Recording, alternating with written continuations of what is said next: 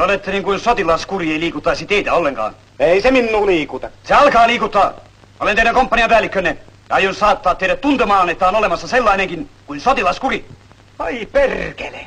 Minä lakaisemaan nurmea ja laittelemaan kiviä siu polkujaispieliin. Mitä sinä ajattelit, kun sinä tuon keksit? Te olitte vastaillut röyhkeästi everstiluutnantille. Näin läksytti komppaniapäällikkö Lammio alikersantti Rokkaa. Lammion vastakohdaksi mielletään puolestaan yleisesti Vänrikki Koskela, joka muistetaan muun muassa lausahduksestaan asialliset hommat suoritetaan, muuten ollaan kuin ellun kanat. Tuntematon sotilas on klassikkoromaani, jopa kansalliseepos, mutta sitä pidetään usein myös oppaana hyvään johtamiseen. Ja siinä yhteydessä esiin nousee edellä mainittu vastakkainasettelu. Hyvä Koskela, paha Lammio. Ensimmäinen ymmärsi alaisiaan, tinki kurista ja oli miestensä ihannoima. Toinen taas ymmärsi vain ohjesääntöä ja oli alaistensa halveksima tärkeilijä. Voiko hyvän sotilasjohtajan sitten todellisuudessa kiteyttää näin? Vilho Koskelaan, kuten monesti tehdään. Suomalaisen sotataidon sotilasprofessori Mika Hyytiäinen Maanpuolustuskorkeakoulusta nostaa kaksi hahmoa vielä Koskelaakin korkeammalle. Rokka ehkä kuvasi kaikkein parhaiten, mistä sotimisessa on kyse. Siinä on kysymys siitä, että voitetaan. Tehdään oikeita asioita oikeaan aikaan, eikä sillä lopulla niin kauheasti ole väliä. Koskela ymmärsi sen jossakin mitassa, mutta Koskela ei ehkä olisi tehnyt yhtä niin kuin raakoja ja tehokkaita asioita kuin mitä Rokka teki yksilönä. Taas kun miettii tätä Lammio-kysymystä, niin mä otan sen toiseen ammattiupseeriin siellä, jonka nimi on Kariluoto, joka käy kadettikoulun ja lähtee johtamaan ammattimaisesti, johtaa esimerkillänsä ja on mun mielestä kaikin puolin niin kuin ideaalijohtaja siinä tuntemattomassa. Jäänyt monella vähän sivuhenkilön niin kuin rooliin, mutta hänet mä nostaisin mieluummin esille. Maavoimien tutkimusjohtaja, everstiluutnantti Rainer Peltoniemi. No mä näkisin kyllä ton niin kuin siitä näkökulmasta, että kun puhutaan nimenomaan suomalaisesta johtamisesta, että se hyvä johtajuus ei synny ja tekeminen käskemällä, vaan se syntyy niin kuin ymmärryksestä siitä, että mitä ollaan tekemässä ja siitä motivaatiosta, että tehdään niin kuin jotakin, mikä koetaan merkitykselliseksi ja ymmärretään, miksi sitä tehdään. Ja hyvä johtaja pystyy niin kuin saamaan sen yhdessä tekemisen meiningin ja sen motivaation siihen, jolloin se käsky enemmänkin sitä, että kerrotaan, että miten se sitten tehdään. Ja kyllä suomalaisia johdetaan niin kuin edestä ja sieltä kentältä sillä omalla esimerkillä ja mallilla. Se on mun mielestä ihan niin kuin keskeinen tekijä. Toinen tekijä on se, että suomalaisten johtamisessa niin painottuu se, että ollaan niin kuin inhimillisiä johtajia, vaikka on niin kuin määrätietoisia ja selkeitä, niin ollaan inhimillisiä. Eli kohdellaan niitä alaisia tasavertaisena ja kenttätasolla kun ollaan, niin taistelukumppanina, taistelutoverina. Voisiko tästä ajatella sitten niin, että siellä ylemmässä johdossa, esimerkiksi kenraaleiden joukossa, niin siellä tällainen lammiomainen johtaminen on tärkeämpää. Siellä laitetaan suuri kuva yksilöiden edelle ja voidaan ollakin sitten miehistön mielestä tiukkapipoja ja kuspäitä jopa. Joo, mä näkisin, että toi on kyllä niin kuin raaka pelkistys ja ehkä tommoinen klisee, mikä voi niin kuin puolustusvoimista niin kuin syntyä, mutta se ei kyllä niin kuin pidä paikkansa. Että joskus vaan täytyy tehdä niin kuin vaikeita päätöksiä. No mä ajattelisin näin, että siinä kohtaa kun mennään ylöspäin sotilashierarkiassa, niin kaikki on ammattilaisia, kaikki tietää mitä ollaan tekemässä. Se mitä se näyttäytyy alaspäin, niin mä sanoisin, että sodan johtaminen on vähän samanlaista kuin ikuista rationalisointia yrityksessä. Siellä ei ole yhtään hyvää päätöstä. Jokaisessa taistelussa hävitään. Se, että kuinka paljon hävitään ja häviääkö vihollinen enemmän, jota me kutsutaan voitoksi, niin se on niin kuin toinen juttu. Mutta se ehdottomuus siinä meidän työssä on kyllä sellaista, joka väistämättä näkyy siellä alhaallakin.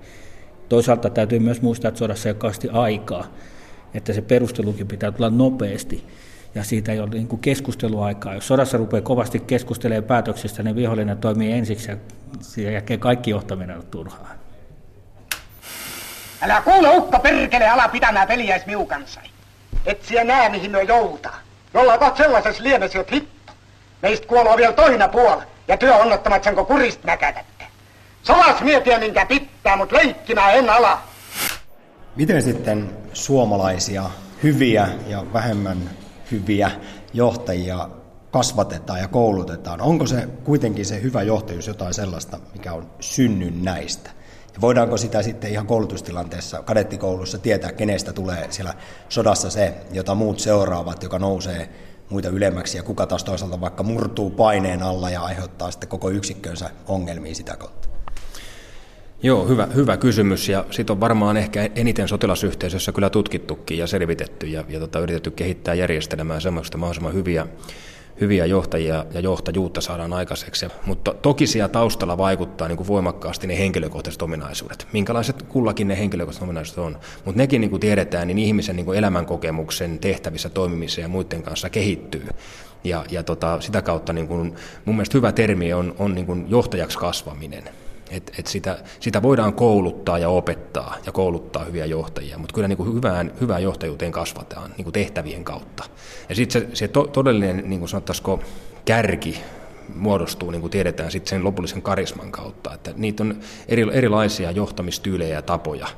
Ja ei voi sanoa, että on yhtä oikea tai joku, mikä on niin kuin totaalisen väärä, vaan sitten jotkut ne karismaattiset piirteet joissakin johtajissa sit on sellaisia, mitkä sitten saa, niin kuin, sanottaisiko, kansan syvät rivit niin kuin näkemään, että siinä on niin kuin johtajuutta, joka ilmenee jollakin tavalla, miten se sen joukon sitten ottaa mukaansa erilaisissa tilanteissa ja toiminnoissa.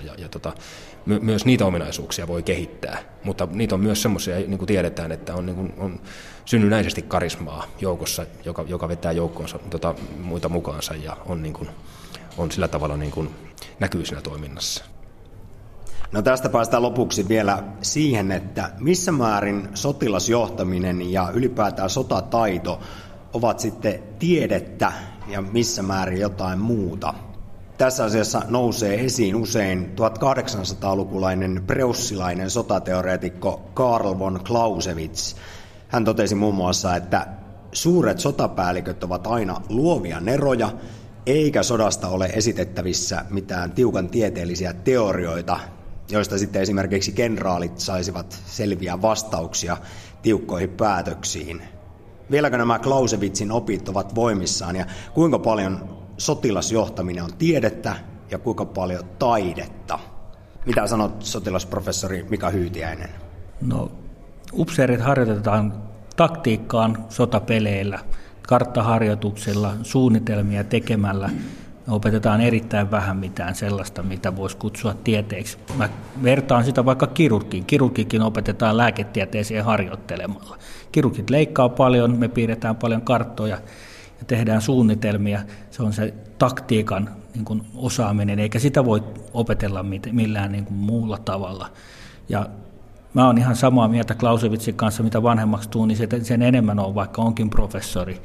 Että muotoilu ja tämän tyyppiset asiat on paljon lähempänä sitä, mitä sotataidoksi kutsutaan, kuin joku tiukan tieteellinen lähestymistapa. Missään tapauksessa ei voi ratkaista missään suljetussa muodossa oikeata ratkaisua.